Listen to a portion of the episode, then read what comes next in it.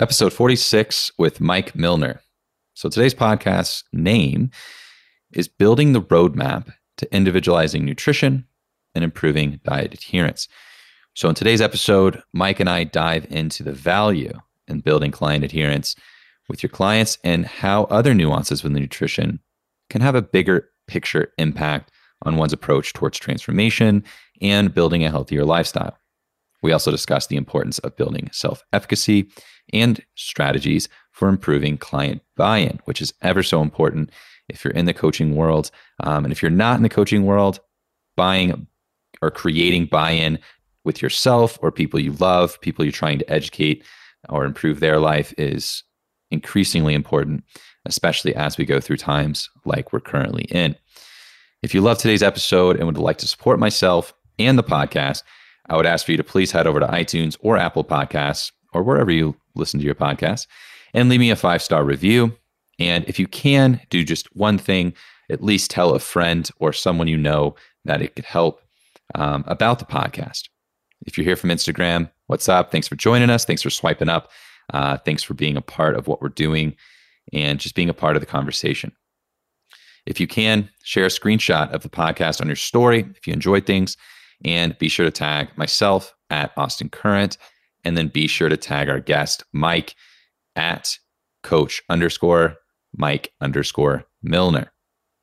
Enjoy the conversation.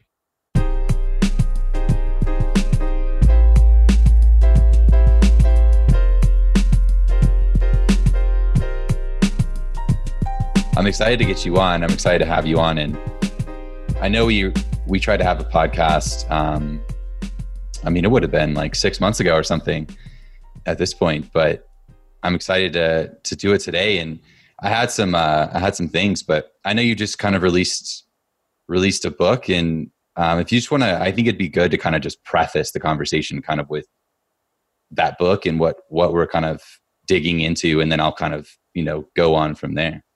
Yeah, yeah, for sure. Um, yeah, and I'm I'm happy to go in any direction that you want. Um, so I can pretty much riff on anything.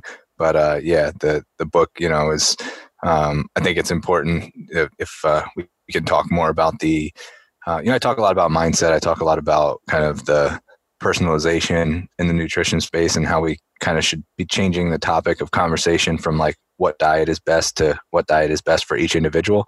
Um, so that's kind of like the main main objective of the book. What's the book called in particular? It's called the Personality Diet. Right on. That goes alongside the rest of your uh, product suite, if you will. Yeah, yeah, for sure. So the first thing I wanted to kind of uh, kind of start with here, uh, I made some notes, obviously, and just going to kind of go down the list here. And so first thing, um, as with most things within you know the context of kind of starting or continuing a healthy lifestyle or any diet, um, you know, it is about the adherence of things. So I guess let's just start there as far as what value do you put on adherence and how do you ensure you're building a plan your clients can actually adhere to? Yeah so i think that's everything. I think that it's funny you know sometimes we see these pyramids and it's like the order of importance and then at the bottom you've got like calories and then you've got macros and then micros and then meal timing and frequency and then supplements.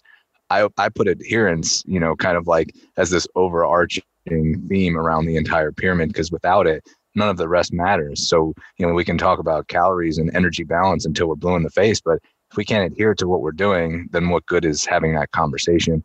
So that's like the starting point for me is how can we make this process as easy to adhere to as possible?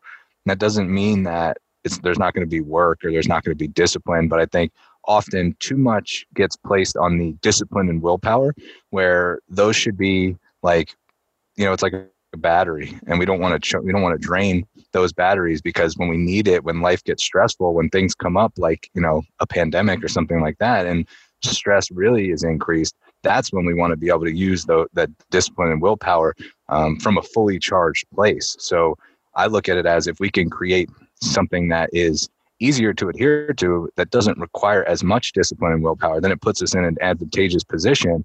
So i always look at that first is let's look at what your lifestyle is, you know, your habits, your current mindset, your current training, your diet history, what foods you enjoy. I think even from, you know, one of the most overlooked aspects of fitness is that it should be enjoyable, right? Like this is going to enhance your life. And as simple as it is to say, I think it often gets overlooked that we should actually be enjoying this. So I've had, you know, people come to me and are like, you know, I'm trying to stick to my diet. I'm not eating any carbs, even though I love carbs. And it's like, wait, let's back up. You know, we're taking the enjoyment piece out of the equation right on the front end. How likely are you to adhere to that plan? Um, and you know, that's not to pick on like a low carb plan, but it's just to to put in context that we should be enjoying what we're doing. And the more that we have to overhaul everything in our life to fit within a fitness protocol, the less likely we are to adhere to it long term. Yeah, I like that a lot, and I agree. And so when you when you refer to personality, are you are you referring to preference, or kind of break down what personality looks like within the context of kind of how you make decisions and ask questions and stuff like that? Yeah, so I kind of go through the, the few different layers the first layer is like let's get the basic information about your personal preference your lifestyle you know your non-negotiables if they're you know if you're somebody who likes to be more social you like to have a glass of wine every night or you know you like to have a couple beers on the weekend or you have a family tradition of you know pasta saturday whatever the case may be like let's look at the context of your lifestyle and your habits and those sort of things first um, and obviously, we have to understand, you know, goals matter as well. So, um, depending on how extreme the goal is, that is going to determine how many sacrifices we have to make. But uh, then, when we look at the personality, um, I actually put everybody through an assessment, which is a hundred question questionnaire to break down personality types into five different profiles. And um, what that does is, is, it helps me get get insight to kind of like the brain chemistry. So something that I'm super passionate about is psychology, and you know, psychologists have been studying the correlation between personality traits and neurotransmitter balance. So somebody who might be more outgoing, extroverted, uh, more of a risk taker, more goal oriented, uh, they're likely a dopamine dominant individual. So, dopamine being the neurotransmitter that's kind of that reward seeking um, or pleasure center of the brain. And um, so, if I know some personality traits about that individual, I can kind of get some insight into the way that they're wired and start to accommodate for that. So, that's kind of like the second layer is let's actually look at your personality type. And, you know, the reason why that's important is if I have that dopamine dominant individual and they're very competitive they're very outgoing risk taker goal oriented and i try and set them up on a very methodical boring plan like we're going to have the same set of macros every single day in a very modest deficit this is going to be a long process they're going to lose interest they're not going to stay motivated uh, they're going to think they can do it better on their own so if i can kind of play to that brain chemistry a little bit, then I can um, get them that early buy in and give them what they want on the front end. Um, on the flip side of that, you have people who are very introverted, kind of like structured, organized, very repetitive. They like to know what's coming in advance, as far out in advance.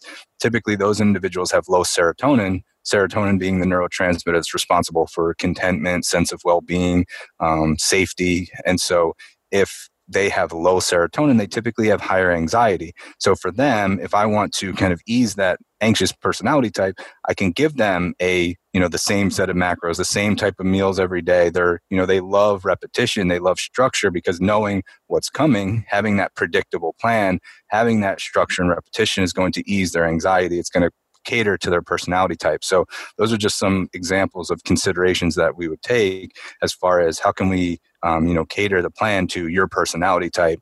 Um, so that first kind of step is let's look at what your lifestyle looks like and your current habits and what you enjoy doing and then let's look at your actual personality type and start to implement some of those protocols around that. Yeah i mean i like that a lot and yeah it, it's the the probably the toughest thing um you know in the six years or so that we've been you know doing this stuff online um, and coaching clients online from all different walks of life ages cultures you name it and it's and i know you're in the same boat and it's so interesting to try and kind of have that one size fits all approach um, you know that we're, we're you know, I think we're constantly trying to educate against the one size fits all approach and to be individualized. And, you know, that's something that, you know, I know, uh, you know, a, a friend of ours, Cody McBroom, you know, he's kind of gone his own, trudged his own path with the tailored coaching method and trying to get away from almost the buzzword that individualiz- individualization has sort of took um, or become.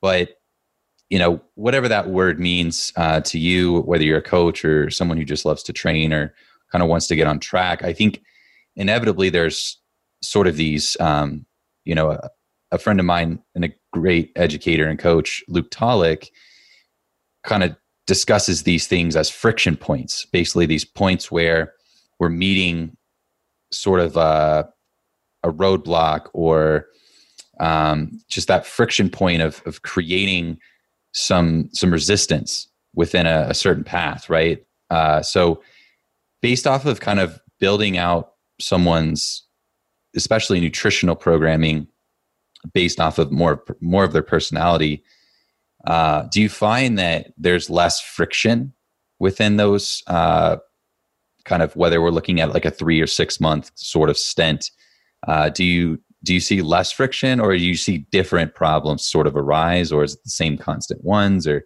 what's that breakdown look like?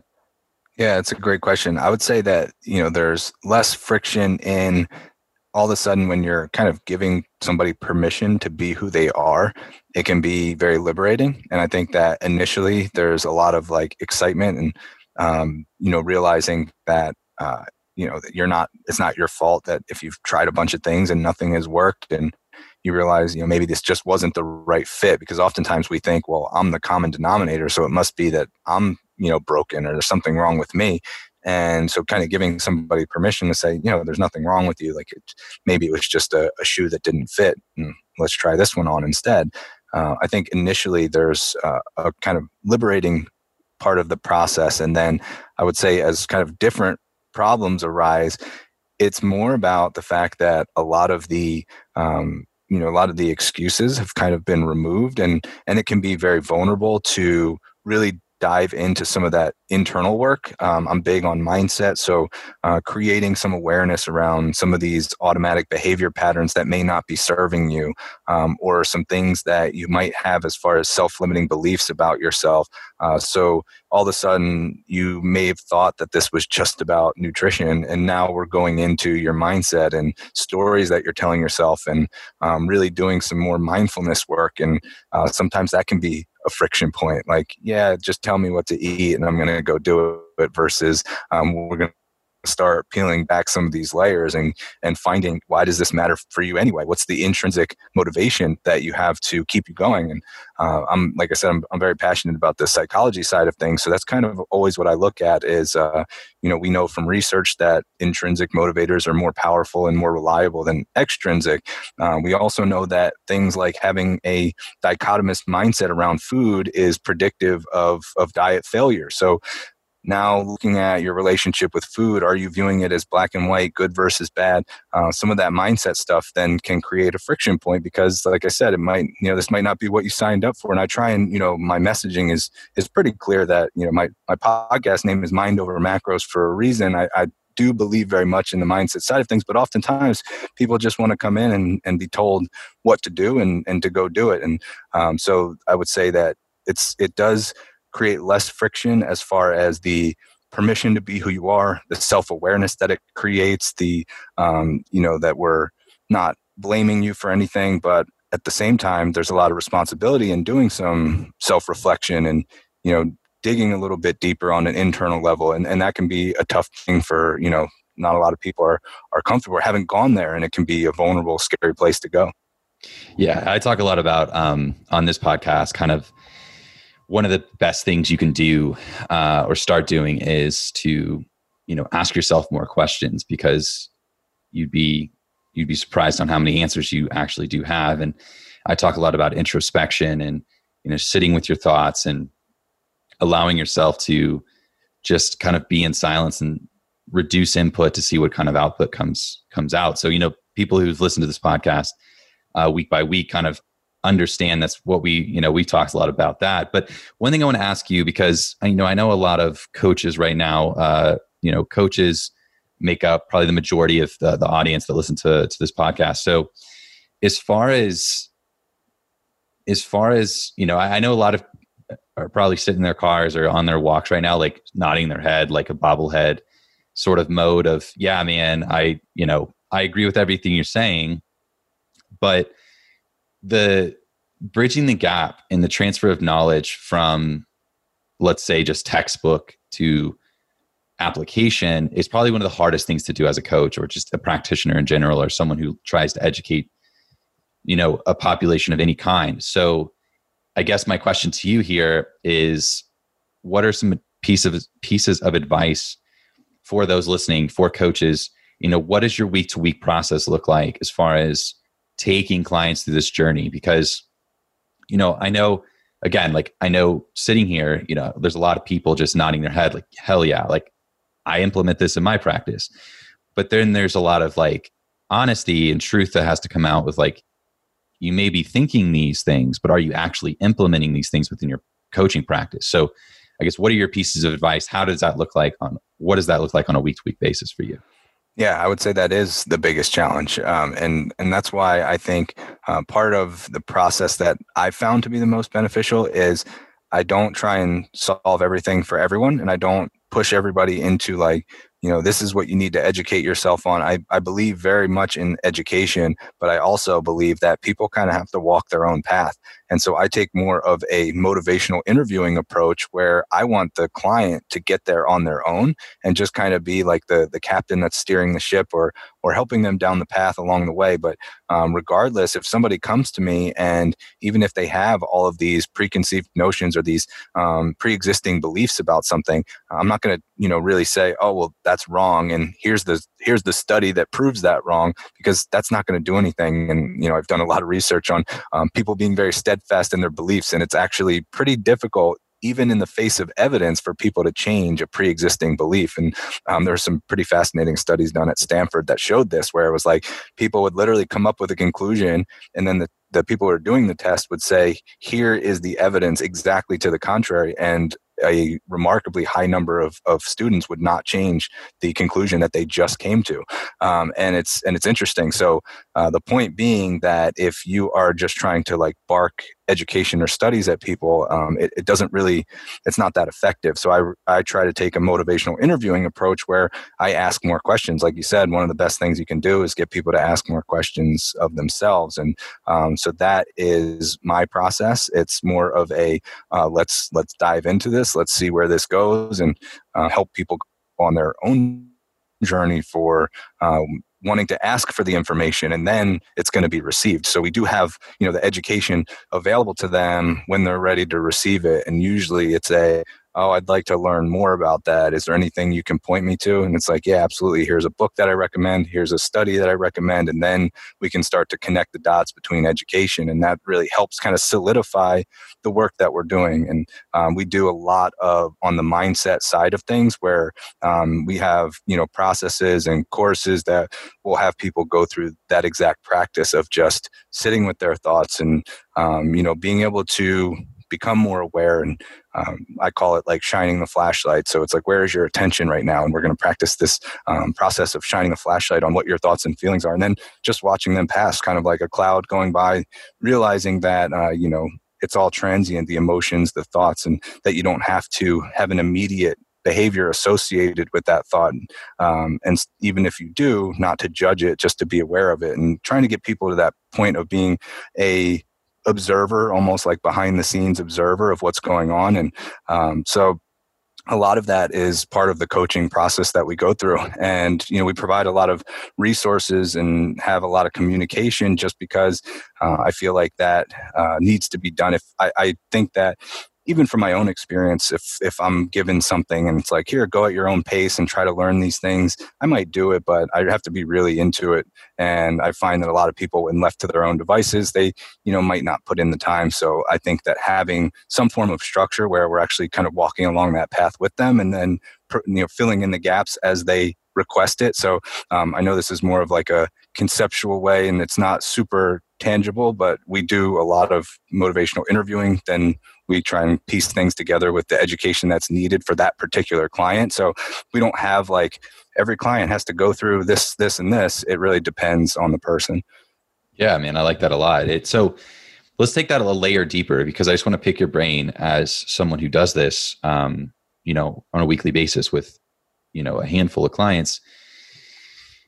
What does that process look like? Um, just one step deeper. So let's say a client, let's just take an avatar, you know, client A um, comes to this sort of friction point roadblock.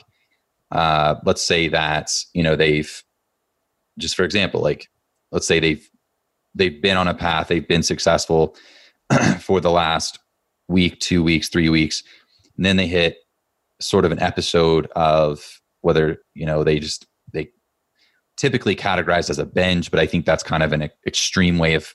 I think that's just sometimes the vocabulary we know. Um, it's not necessarily a binge as much as just an episode of overeating or going beyond what you otherwise should have based off the structure of what your coach laid out for you. So um, I think binge is sometimes an extreme word used that we're maybe sometimes misusing um, and it desensitizes it. But let's say kind of that situation. So the client A you know they've been great for a month and they kind of have this episode one or two days of overeating kind of overstretching that limit that they've really structured out and they've been proud of hitting. What are some of the questions? Like what style of questions what sort of questions would you sort of ask that client um, in a motiv- motivational interviewer type of format to get them to come to their own conclusions and start to answer their own questions and solve their own problems yeah. So the first thing that I ask is, you know, how do you feel about that? Because I think oftentimes we project, uh, and this is something that's very challenging as a coach, as, you know, we kind of see the world through our own personal lens and uh, it's kind of colored by our own judgments. And sometimes we can project that. If somebody comes to me and says, you know, I, I overate uh, Saturday and Sunday, my instinct might be to project that that's a negative thing. But if I actually ask them, they might say, oh, it, it was totally fine. And it, they might not have an issue with it. So, you know, getting, trying to remove, first of all, like any projections, which, which is why I think the, the motivational interviewing helps where um, you're not saying like, oh, you know, I'm sorry, that's, that's awful. Like, let's try to fix this, but more saying, you know, what did that look like? How did that make you feel? What were the emotions that, that were going on in your head? Um, and then we we try if it is something that they're like, you know what, this is just something that I don't want to happen again. Um, we start to dig a little bit deeper. Why? What is you know what in that experience made you feel this emotion what is it and we start to unpack you know what's going on below the surface as far as maybe it was i feel guilty i feel like a failure and um, it can start to expose some um, some of the relationship with food issues. I think a lot of people during this current situation are realizing uh, that right now there's really no way to hide from your relationship with food. It's kind of out there. We're you know we're we're at home more. We're kind of you know in this place of uncertainty and there's a lot of boredom and stress and um, so you know starting to find out like what's going on and then um, asking them if they've ever taken the time to actually identify what that feels like or those feelings. And uh, a lot of times that's kind of the the next step which is you know I, have never really put a name to it or i've never really identified it which can be a very um, empowering task to name the feelings and actually physically identify what that feels like. So sometimes it's like yeah and then i had this uh, shortness of breath and tightness in my chest and and then we put a name to the emotion and all of a sudden it's like this this thing that i can tangibly grasp onto versus an unknown concept because oftentimes our tendency is to all we know is there's a feeling that I don't want to feel. So I want to suppress it or I want to distract myself from it. And again, we know this from research that there's a rebound effect. So the more that I suppress a feeling, the more that it's going to come up. It's like if I try really hard to think about falling asleep, I'm not going to fall asleep. And it's that's kind of how we how we handle emotions. It's like let me just suppress this or distract from it, but those are going to come back. So rather than sitting with it, accepting it without judgment. So um, and then another helpful process would be, um, have you ever noticed this trend before? And you know, then they start to think back, like, yes, I, this happened four weeks ago, and then it's, did you ever think about, um, you know, what some of the commonalities were? We can start to spot some trends that exist, and you know, we've come up in, in different situations. I've had clients who have connected the dots between um, an argument with the spouse and the overeating episode, or uh, something with their kids and an overeating episode. Now all of a sudden we kind of know where the trigger lies, um, and now we can kind of create some sort of mindfulness practice around the trigger and the automatic behavior that follows, but we're going to work on creating space between the behavior or between the trigger and the behavior so that we have room for conscious choice and to choose a more productive outlet. And the conscious choice may still be to overeat, but once we get to a place where it is a conscious choice, um, that's how we know we're kind of on the right path to, um, you know, to, to replacing that automatic behavior with something that's uh, more in line with what they want to accomplish.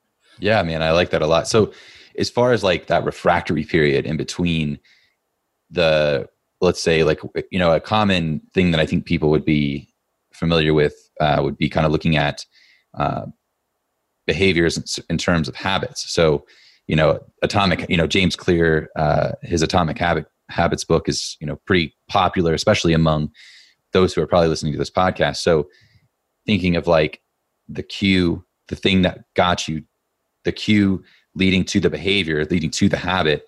It's kind of that moment in between what triggers, what's the catalyst for that behavior to happen. And I think that's really where mindfulness and the positive the positive aspects of mindfulness and meditation practice can give you. And I think what's probably one of the most un- misunderstood parts of meditation or just getting better at mindfulness is thinking, you know, that common misnomer of like mindfulness or meditation is just, I have to just clear out all my thoughts. And, um, you know, I know you've heard this a million times, but just talking through it with those listening. So, one of the biggest misnomers is, you know, just thinking that you have to sit there and get rid of all thoughts and you're just supposed to focus on the breath. And it's not about that as much as it's about becoming aware of these these interjections, these distractions, acknowledging them, and then being able to, and I talk a lot about detachment. So being able to detach from these things. And again, like just like you said, the clouds kind of floating by. I like the analogy of, you know, just yesterday I was um, in front of a, a creek that was flowing. You know, the water was flowing. We're here in Colorado. We're up in the mountains, and this this creek was just flowing. Um, you know, there's rocks. There's sort of some white water going, and we're just sitting there reading our book and you know i had a thought come in my head when i was reading that distracted me. And i just i caught myself looking at the stream and i just noticed my head kind of follow the stick down the stream. And that's exactly what's happening. It's kind of being able to come to terms and detach yourself. So whatever's happening whether that's a friction point or some sort of cue that like an argument that initiates this response of overeating or doing things you otherwise wouldn't want to do imagine or take that cue or that friction point as the stick you know and you throw that stick into the river and you just you detach yourself from it and then you allow yourself just kind of watch it go down through your field of vision and just leave your field of vision and down the stream and away it goes. Um, so i like that a lot man. I, I really do. And that's something that i think everyone can get from a meditation or mindfulness practice is just the ability to kind of detach and you know add to that refractory period. Add to that point where you know if that's let's say that's just a millisecond can we add it? Can we hypertrophy that you know? So a term that people are obsessed with. Can we hypertrophy that refractory period to a millisecond to a second? Because to have a second to think about something and consider an action and a response is going to help you and index greater return in all aspects of your life, whether that's relationships, whether that's your professional endeavors, your personal endeavors, whatever that is. Um, yeah, man. So I like that a lot. And um, you also mentioned uh, some things as far as the kind of the individual nuances to nutrition. So um, past the point of kind of what we've already touched on what what are some other individual nuances to nutrition if there are any past what kind of what we've been kind of discussing. Yeah definitely and that was beautifully said by the way and i think another misconception with with uh, meditation is the objective of getting better at meditation and a lot of people go into it with like this goal of all right i'm going to get really good at meditation and that's kind of paradoxical and the harder that we try to get good it's it's the opposite effect. So um, just understanding that there really isn't a um, an end goal, which can be hard for some people to grasp. Um, but I think that when it comes to individual nutrition, another thing that I like to talk about is that we look often look at macros versus intuitive eating and it's something that I feel like are they're both tools that we should be adding to our toolbox. It shouldn't be a one or the other. It should be something that uh, we can pull out in the right context. So it's like if I look at you know macros as a hammer and intuitive eating as a screwdriver, you know, then they both have their place depending on what job needs to get done. Um, so when it comes to an individual, I think that um, we often have this uh, kind of mindset that well everybody should be doing macros, just track your macros seven days a week. And that way you can include foods like pizza as long as you track it. Um, and for some people, that can cause, you know, even more stress and it can cause, uh, you know, obsessive tendencies and uh, it just doesn't fit with with their lifestyle and what they're trying to accomplish and obviously we have to understand what their goals are and i think for as an education process it's very beneficial for for everybody to go through some period of creating awareness around portion sizes and reading food labels and knowing uh, what's in their food but um, again it, it should not be a either or it should be a uh, you know also an and it should be both it should be um, what tool are we using for what job? So um, that's one of the things that you know there's certain people that do really well with not tracking anything. There's certain people that do well with tracking and then there's everything in between. So some clients who just want a couple days just to check in and make sure that they're you know that they're kind of tracking and one or two days a week to see where they land. And there's other people on the flip side of that where they want you know a couple days off from tracking and it can kind of really go all across the spectrum. So i think that's one thing that um, we often see the macros versus intuitive eating people butting heads. And really it's uh you know i just think it's an argument that's not worth having because it should be how can we teach people both and um, make people more well versed when it comes to their own nutritional needs? Yeah man. So let's go to the application. So taking that into application how is that conversation what does that conversation look like with you and a client in trying to come down to how many days you know are you someone who and i know there's a personality uh, assessment that you do but is there anything past that to the point of a conversation where how is this client the person that needs two days to track just to make sure they're on the right course? Or how do i figure out that this is the person that wants to do the kind of a five two ratio of tracking five days and two days off you know thinking about week versus weekend? Um, so what does that conversation look like and how do you put that into application yeah. So the first conversation is, uh, what do they prefer, and if do they have any experience with either? Um, a lot of people come to me from a macro tracking background, um, but I've you know I've had both. But ultimately, it's uh, what do you prefer? What have you found in the past? What's the dieting history like? Uh, for some people, it's like, well, I I love tracking every single day. I want to know exactly what I'm eating seven days a week, and then I'll say, um, how does it make you feel if you had a day that you weren't tracking? It's like, I, I would be lost. I only, and I said, you know, is that something that you want to work on, or is it something that you're okay with, right? So trying to get them to the answer. Um, and so first looking at what do they prefer, um, and then looking at, you know, is there something, is there a skill set that they really want to acquire? And like I said, you know, sometimes you just have to let people um, you know make that choice when they're ready so if somebody says i just don't you know i'm i like this it's working for me and i don't care i don't want to learn intuitive eating right now or i don't want to apply it i should say um, that's not something that I'm going to say, well, you have to. Uh, I want them to to come to that conclusion on their own. So typically, the conversation is really just what's your preference? What what have you had experience in the past? Why did you like that approach, or why didn't you like that approach? And then we can start to come to the conclusion. And then I typically will say, you know, all right, well, what's your confidence level on a scale of one to 10 just to get an easy assessment if we're you know going to do five days a week of tracking and two days of, un, of not tracking what's your confidence level that um, you'll be able to sustain that and that'll feel good for you? And um, trying to assess what their mindset is around it. So i prefer for somebody to be in that like 8 to 10 range on the confidence scale. And if not i'll start to ask questions. Why isn't that a why isn't that a nine or why isn't that a 10 and then we can start to get through uh, some of the mental roadblocks that may be coming up as far as uh, well i just don't trust myself without macros and now we can start to you know go down that path.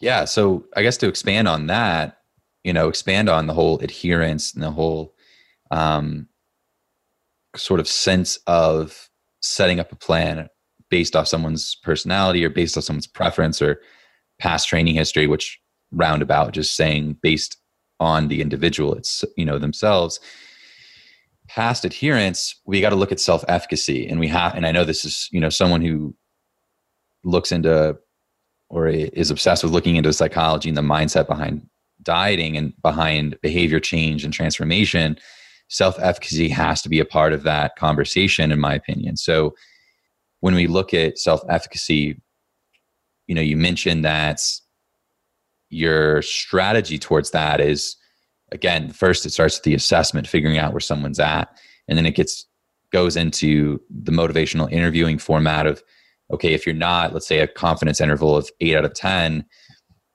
now we got to start to ask some some more deep, you know, deeper questions and really sort of pick and pry at why, you know, why are you a six or why are you a four out of ten on this or um, you know, something like that. So kind of expanding on, let's say those are the first two steps. Let's say step three being self efficacy and leaving someone with the ability and the confidence to sort of trudge this path on their own. What does that next step look like? And how are you constantly evolving steps one and two, I guess, to lead to three? Yeah, so I think that I couldn't agree more. I think the ultimate goal for every coach should be to get their clients to a place where they feel totally self reliant and that they don't need a coach. And I know it's like we're working ourselves out of a job, but I think that's the best approach for for everybody. And uh, you know, those who take that path tend to see the value in coaching anyway. Um, so even when they know what they're doing, they they appreciate the accountability and the support and everything that coaching offers. So I don't think it's something that we need to have a scarcity mindset around. I think it really is is more beneficial to both coach and client. But um, so when we get to that point, it's you know I like to kind of layer things. So once we've you know established the the initial starting point and getting them to the the um, if it's let's just say it is a five and we start to ask those questions why isn't this higher? Or what would would make it a seven? What would make it an eight? Um, now we start to get some answers as far as their taking the you know they're making the choice. So um, you know for some people it's well i would feel more confident if i didn't have to practice those two days of of not tracking so we're just not ready for that so i kind of take things in a in a step by step approach and always letting the client kind of make the decision even though i'm trying to to guide the ship it's you know if if we did X, or sometimes they'll say, I don't know, I don't know what would make it an eight. Then we kind of have to start asking more questions. Well, if you think if we just took a habit based approach and all i asked you to do was um, you know get in three meals a day and have you know veggies with two of those meals and lean protein at all three of them. Then where's your confidence? So now we've kind of tried to you know take it back a step and um, maybe it's just even oversimplifying you know what if we just started with uh, your your movement and your water intake? And now we get them to that eight or that nine um, and then we take the next layer as to all right this feels pretty good. You've accomplished this for a certain period of time. Um, you know are you you know we had talked about previously adding some track days in there. What's your confidence if we uh, added two days of tracking and and now it's you know instead of that five now we're at a seven or eight? And they're making that choice. So the self efficacy is is really through it's kind of built into that procedure of um, i'm not saying hey this is what you're going to do now go do it. It's more of we're asking the question then we're getting them to report back on their confidence and then um, hopefully getting them to answer what would make it a higher confidence score. But if we need to kind of interject and say what do you think about this idea? Does that help? Or we may have to go back a step and say you know it's okay let's just go go to the basics. And um, if that's an eight or a nine i'd rather you be consistent with an eight or a nine than try and bite off more than we can chew Right. Absolutely, man. So the next thing here, um, I think that's huge. And taking, so one thing that I, I commonly say, um, you know, let's say I'm talking to a client or a potential client on the phone, and you know, probably the, one of the most asked questions that I get, I know, is, you know, where where are things gonna go? What's your plan? Because that's probably the biggest thing is clients want to know especially if this is their t- their personality type or what they're sort of needing like as you mentioned towards the beginning where is this all going? What is the story that's going to unfold over the next three six 12 months uh, for me? So that's probably the biggest thing that you're trying to set up. And one thing that i you know commonly say to folks that ask that question is i'm gonna i'm gonna we're gonna start things somewhere between where you're coming from and where you want to go and I'm going to have to meet you in the middle to where you're currently at. Right. So obviously we have all the things that are in the past. We have your past training history, your past nutrition history, your dieting history, your um, sort of your psychological outlook on all the, the, entire process itself, what your lifestyle looks like, what your daily life looks like, um, what your responsibilities look like as a parent or you know a guardian of some kind or someone just with a ton of responsibilities or are you someone without responsibility?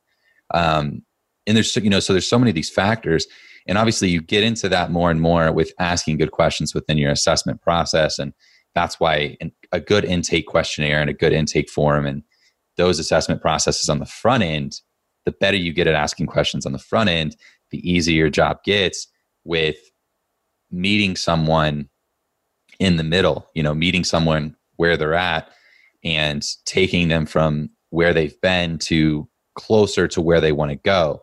And so I had a note to kind of just start to discuss building the story for the client. And I want to know if this is kind of something that you do. It sounds like you do as far as kind of connecting, as we've labeled kind of parts one, two into three. As you get through those things and as you move through those steps, let's say it's six to 12 months down the road, you're starting to have that story unfold. But for those clients that aren't as in tune or sort of free will or free spirited towards, hey, I'm just going to see where Mike takes me or insert coach's name takes me. I want to know kind of where we're going. And I think on the behalf of the coach, and one of the best things you can do for buy in is let that client know what's going to happen or your best guess at what's going to happen based off what we've set up. And if the, you know, let's say you've you forecasted, hey, I think these based off how we set these things up, I think these five points are going to happen. Let's say four of those do come true, and the fifth was kind of hanging in the air. Well, four of five is a pretty damn good score, and I think you're going to have a pretty good buy-in from that client when things sort of you know, start to check themselves off on that five point list, for example. So what is you know what's your step process if you have one that sort of takes or starts to build that story out from a client for a client when do you start to implement that when do you start to talk about that stuff and what that what does that look like for you yeah, so that's something that we talk about on the front end. And I'm a big fan of kind of reverse engineering the process. And I agree that having kind of a roadmap um, is important. And, and from um, looking at the literature, one of the cool things is that when you're setting goals. Um, we know that kind of that year long mark is is really the point where it's um, not too far out that it can still be something that we want to go after once we get into that like two year three year it's not really tangible enough.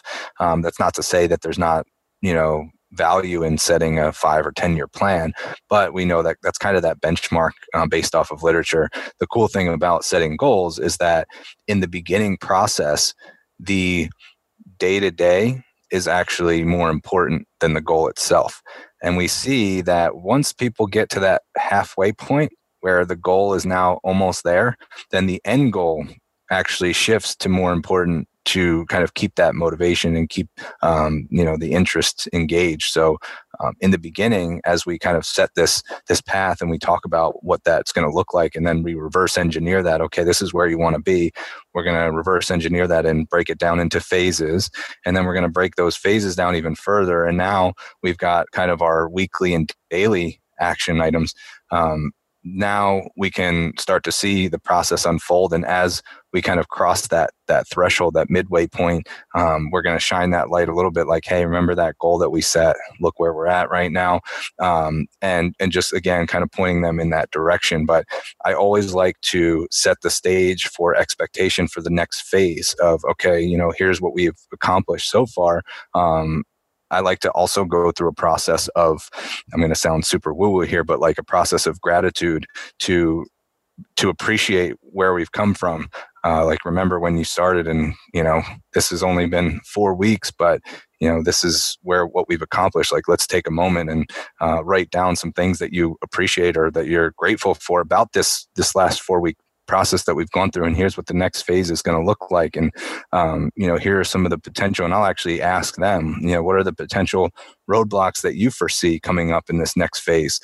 Um, So I think when we uh, start to outline that, one of the important parts of that process that really not a lot of people talk about is if we if we approach things from that perspective, uh, we end up potentially getting to a point where we on our own realize that we're not willing to make the sacrifice that it would take to get to the goal we thought we wanted which as a self realization is totally fine. But if i were to say on the front end hey you know you came to me with this goal of getting shredded and you know having a six pack whatever the case may be um, but you also uh, you know are are drinking you know every weekend and you're going to have have to give that up if you want this goal.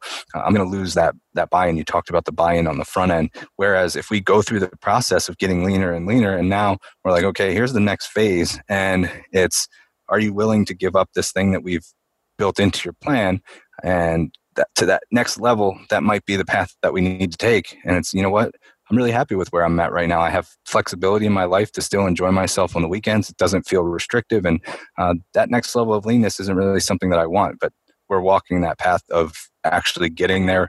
You know like you said it's like we've gotten four fifths of the way there and now we just are not quite ready to take the next sacrifice. And then maybe you know somewhere down the road i might want to you know step on stage or compete or do something like that. And now i'm ready for that sacrifice. But um, i think that going through that process of setting the expectation letting you know going through those phases and then kind of reverse engineering the process of goal setting uh, it helps without just saying you know what, you're going to have to make all of these sacrifices to get to this end goal. And I, I like to break it down more into chunks. Yeah. So I, I think that's huge. And I, you know, I'm writing, I'm writing a book right now and, you know, without, without the people kind of behind the scenes that are helping me sort of within this goal and within this project and setting these you know, this is something that I, I can relate to on my behalf right now is you know setting these these far out like big long-term goals and they're breaking them down to okay over the next couple of days please get this information back to me. Okay over the next couple of weeks this is kind of what we're working on. Over the coming months this is kind of what's going to be put together. We'll be done with part two. We'll be moving into part three. And that's exactly how this all is working. And i think that's crucial and i love how you set that up is talking and taking things because i think you know many people you know whether a common person that kind of talks about this is, is Gary Vee, and whether you're you know a fan of him or not, um, I'm overall a fan of Gary Vee and what he what his messaging is. Um, you know, I think we all go through phases where you need it. You know, it's kind of like motivation early on in your career, early on in your life, or whatever phase you're in right now. You know, you you need certain things at certain times. So, like when I was 18, 19 years old, I needed motivational speaking. I needed motivational ebooks and podcasts to listen to. But now it's one of those things that I don't even, I almost immediately when it comes on, I start to like meditate and go beyond. And I almost can't even hear it anymore because I tune it out. Um, so, you know, we go throughout these phases where we just need things and um, we need certain things in our lives. So, being able to not only identify that, but then figure out what that long term goal is, reverse engineer that. And why I brought up Gary Vee is because that term reverse engineering and sort of with his aspects in the business world, but this in the nutrition space and the transformation space, I think is huge because you're taking, and this is something that I've learned, um, you know, for, through my certification with precision nutrition is they they do such a great job at sort of teaching coaches this process and something that you've impl- you know you're implementing within your own coaching and within your writing is being able to take an unforeseen goal and break it up into manageable pieces, which then causes buy in, which then instills belief and confidence that you can even achieve this goal. And I think that's probably one of the hardest things to do for someone. But if you can tell that story, you know, build out that story for the client. What's going on? Here's our goal. Here's the week to week breakdown. Um, this is going to lead to phase two of this goal. If we break it down into four parts, you know, after phase two, we'll move on to phase, you know, phase three and kind of telling that story for them and breaking it down, but then creating manageable steps, which I love. And the second thing I wanted to break down there, and sort of, I think, I don't know if I have a mission at all, but if I had a mission over the next, you know, couple of years of my doing, me doing podcasts, it would be to kind of break down that stigma and not have people feel as if they need to preface a statement with this is going to be woo woo. I'm not downing that at all because I say it too and I catch myself because I'm just like in my own pet peeve world. It's like, why do we even need to preface that? Like gratitude and awareness and reflection, like these are fundamental cornerstones of being human and appreciating what is in front of us and appreciating whether that's the evolution of what's happened or you know what we currently have in our life of what we're striving for. Like if you're not constantly self-reflecting and being grateful and actualizing what you've actually built and worked for and have what's the point of doing these things? You're just t- ticking boxes just to tick them and then so if you the whole point of becoming let's say leaner one obviously increasing health markers and increasing longevity of life and quality of life but it's the fundamentally you probably want to look better. You want to feel better. You want people to see you differently. You want to see yourself differently. Um, and you want to achieve things that are greater than that of your your physique but i i think for a lot of people that's sort of the first roadblock that's standing in the way of their own self-confidence and efficacy uh, within other endeavors so it's one of those things that I think it's so important to almost remove the stigma of, hold on, this is woo woo, stick with me. And just removing that stigma altogether, if I could just sort of rip that out and go right into like, all right, let's self-reflect. Let's let's figure out what we're grateful for of these past four weeks. You know, how far look of how far we've come. How does that feel for you? Is this something you're proud of that you did? Are there things that you think you could improve upon? Like you know, I don't know if you know where your head's at with all that, but I just kind of wanted to point that out, and I hope those who listening and kind of we can kind of start to normalize that that conversation a bit. Because um, even you have guys like you know Joe Rogan, like all these guys who you know sort of live this way, but they still see as if they have to preface something with saying that, which I find fascinating. I don't know where it is in that language that that's so crucial that we preface. Yeah, you know what's interesting about that is first of all, I'm I'm grateful that you brought that up. And one of the things that I think is interesting is in the fitness space, I think that there's this um, this kind of need to be scientific and to you know you've got people out there who want to quote study after study and talk about you know progressive overload calorie deficit all of these you know scientific concepts. And sometimes it can be seen as like maybe counterculture if I'm over here talking about gratitude and self reflection and introspection and awareness and meditation the interesting thing about that and the irony about that is that mindfulness is incredibly well researched and it's very scientific. it's very scientific. And there's, you know, even from like, you know, people who practice mindfulness and weight management and, um, you know, healthier relationship with food and things directly related to health and body composition and um, these things that we feel like maybe we're going against the grain, but it is very well researched. So that's kind of the irony of it all is sometimes we feel like, oh, well, I'm not being scientific enough. I'm being out there, but it actually is also well backed by research.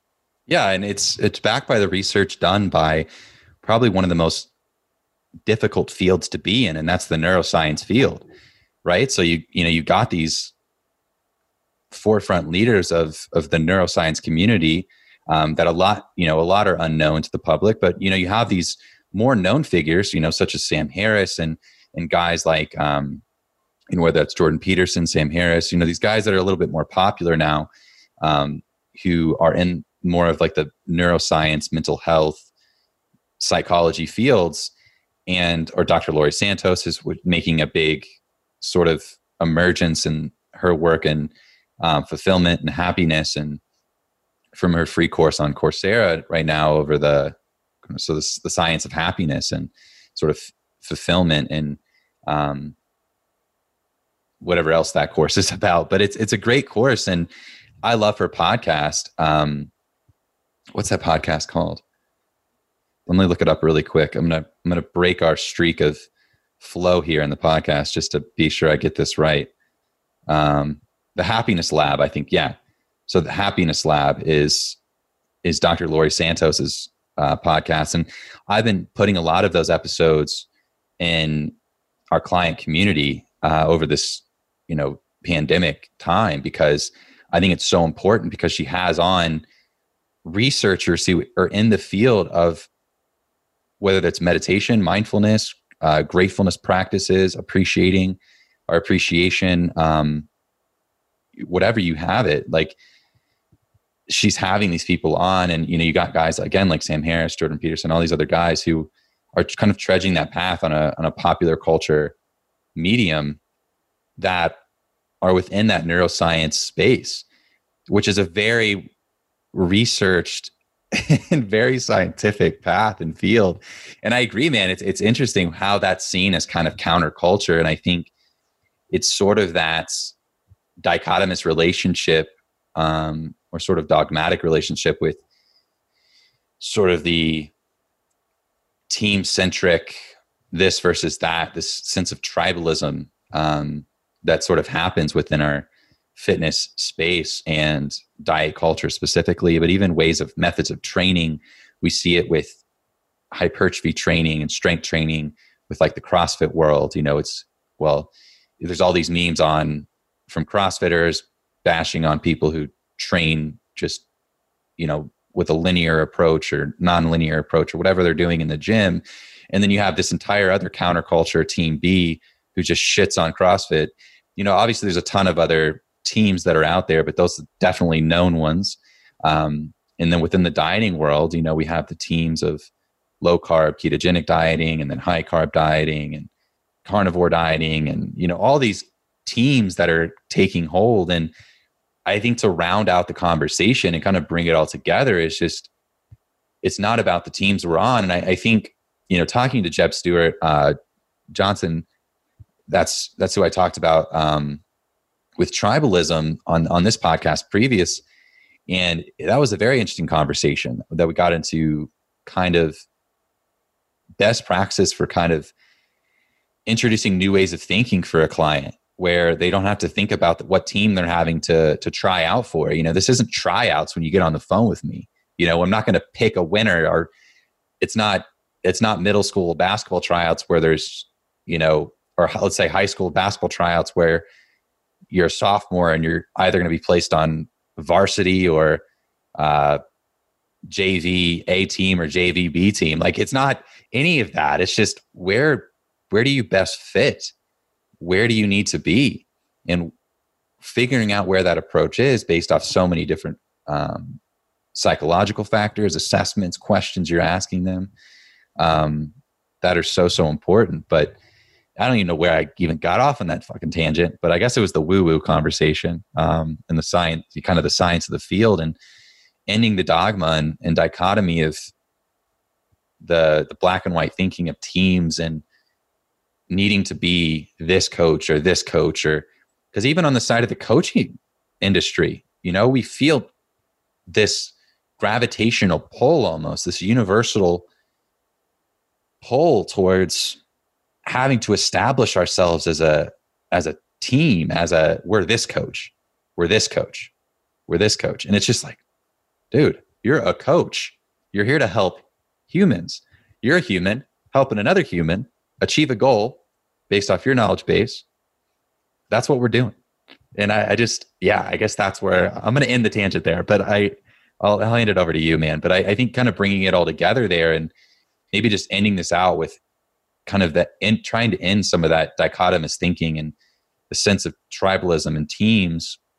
Although teams can can help breed adherence like you know the crossfit community helps build community and get people into fitness. Um, and i think you know we saw this like with you know in the 80s and 90s when atkins was popular and maybe it got people into paying attention to their food and even understanding what a mac like what proteins carbs and fats are which can be helpful.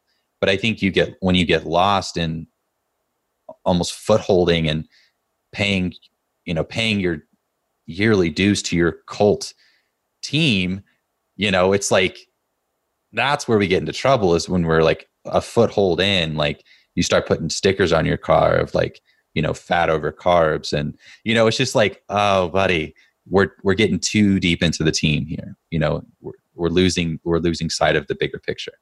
Yeah, and then I'm glad you brought that up. I actually have a whole chapter in the book called Nutritional Ideology, which talks about that exact concept, and and it it's so true. And we, know, when we look at why does that exist, you know, from an evolutionary standpoint, we survived as a species because we could work together, we could form groups. So um, we're kind of fighting against this uh, this system that's been programmed into us, and uh, but you know, there's certain times where it really doesn't serve us, and um, being able to understand the difference between like the you know community aspect of something, which is great, versus the uh, dogmatic approach. And uh, sometimes it's a it's a tightrope that we have to walk, and we see it. Uh, oftentimes, it, it, gets taken to the extreme where where people identify as the way that they train or the way that they eat. It's not that I prefer a carnivore diet it's i am carnivore or it's not that i prefer to eat vegan it's i am a vegan and, and it literally becomes your identity and i think that's where um, all of a sudden you see this like if somebody says, you know what, maybe that's not the best approach for me, it, it's like met with a personal attack because you're, like you said, it's like you're you're going against this cult mentality. Um, so you know we, we, understand why there's this uh, natural tendency for us to form teams and tribes, and uh, but sometimes we just have to create you know that conversation and awareness around the fact that it's uh it's not serving us in certain contexts. Yeah, that was put much better than uh, my my tangent there. I, am usually good at not going off on the tangents, but sometimes it just has to be done. Um, and I'm glad it did because it set you up to say that. So I'm really appreciative of that. So let's end things off here. Um, what are some great resources? Obviously, we have your book, which I would highly encourage people to dive into. I've really enjoyed this conversation, and I've you know myself got a lot out of it, and I think a lot of people are getting a lot out of it as far as being introduced to some of these ideas. Because I think as coaches, and just people interested in fitness in general, but specific to coaches, one of the most influential things of my career has not so much been in the details of the specifics, but it's understanding the general. And I mean, what I mean by that is basically it's not so much the the facts and the figures that you need to memorize as much as the generalized topics and conversations and ways of thinking and being critical and topics to look deeper into that I found to be most beneficial in my career. Um, so I'm glad that people are starting to get introduced to some of these things if they've never been introduced to them. So on top of your own book, you can mention that absolutely.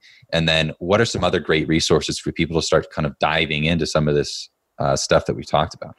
Yeah, for sure. So um, I appreciate this this conversation, and uh, I think that one thing that I'll recommend on the front end before I get into other resources is my preference, and this you know people are different, so keep that in mind. But my preference is to take one thing and apply that. I think sometimes when we get into this path of self development or we want to learn something, it's like, all right, I'm going to read this book and I'm going to take this course, I'm going to do this. And then we end up being pulled in 10 different directions. We never actually apply what we're learning. So that was something that I had to learn through my own kind of trial and error that uh, it, it, makes it much easier to go through either one course or one book and take the principles away from that and apply it and then move on to the next thing. So um, I'm going to rattle off a few resources, but pick and choose your battles here. So, um, you know, I like I'm, I'm, a big fan of Eckhart Tolle. I think The Power of Now is is a powerful read. Power of Now, powerful read. Um, so that's one thing that I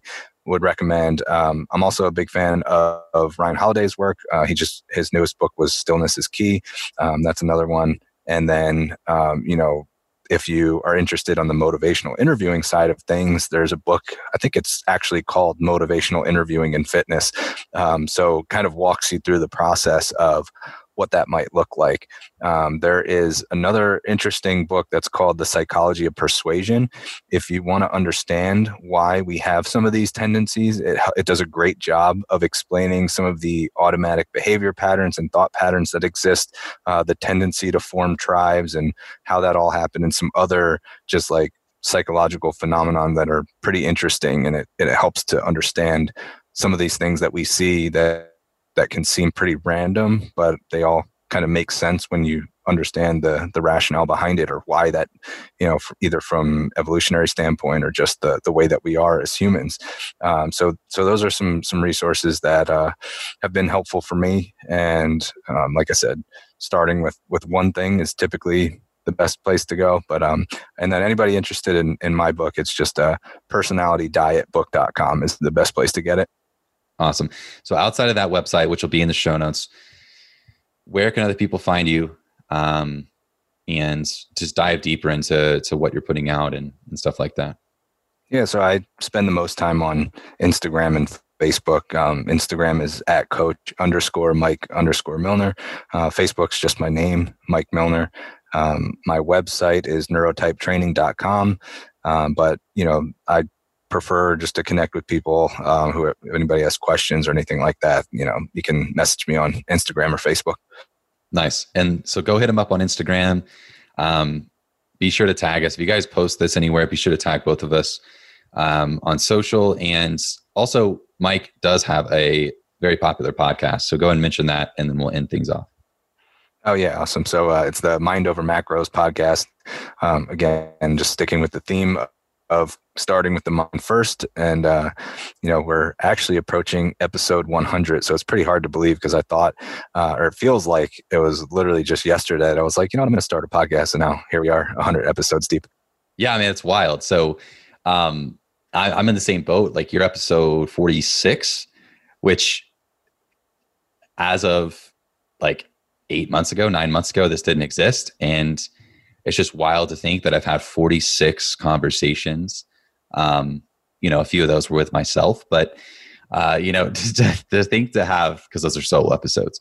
Um, but to think that there has been 46 conversations and things put out in this format is just kind of wild. And I don't know about you, but I, have really enjoyed the the podcast medium. I think it's for me, it's probably the the best format um, for myself um, in the way that I articulate thought to to be put out into the world. And I think for the way that our world is sort of set up at this point on the go and um, trying to multitask and make the most of, of your own day, you know, it's hard to sit down and watch something or you know we get into the the productive headspace of like well i don't want to get on instagram and just get stuck into scrolling endlessly so i'll turn on a podcast i'll do the dishes and i think it just allows people to be exposed to so many awesome conversations in the background that they otherwise wouldn't have been exposed to so um, i've loved the podcast medium I, have loved these conversations and uh, honestly they're they they wouldn't have been had with the people that I could have had them with or have had them with if it wasn't for the podcast. So I'm I'm extremely grateful for for this medium and this platform. Yeah, I couldn't agree more. I always say it's like my therapy. Uh, you know, I'm I'm pretty long winded, and so when I try to write and put something into like an Instagram caption, it's so frustrating because I always go over. Um, so being able to just turn on the mic and talk to somebody else, or just do a solo episode and and let it go and not have to try and condense it into a certain you know window or time frame uh, that's definitely my preferred method of communication same here man all right guys um, well is there anything else that you wanted to mention that did we miss anything um, i thought we hit quite a few things but is there anything that you just that's on the tip of your tongue that you just need to get out no, not at all. That I think that was a, a well-rounded conversation. I, I enjoyed it, so I, I really do appreciate you having me on. Absolutely. Thanks, Mike. All right, go check out Mike on Instagram. Go check out his website um, and his podcast, and then go check out his book if you guys are interested. It, all those things will be in the show notes, and we'll talk to you in the next episode. Hey guys, Austin here. Thank you again for listening into the episode. It means a lot. If you can, please head over to Apple Podcasts and leave the podcast a five star review. This does help us grow and be found by others.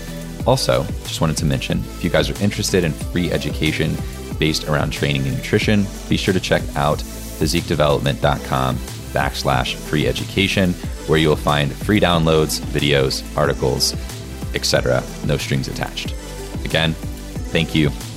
Chat soon.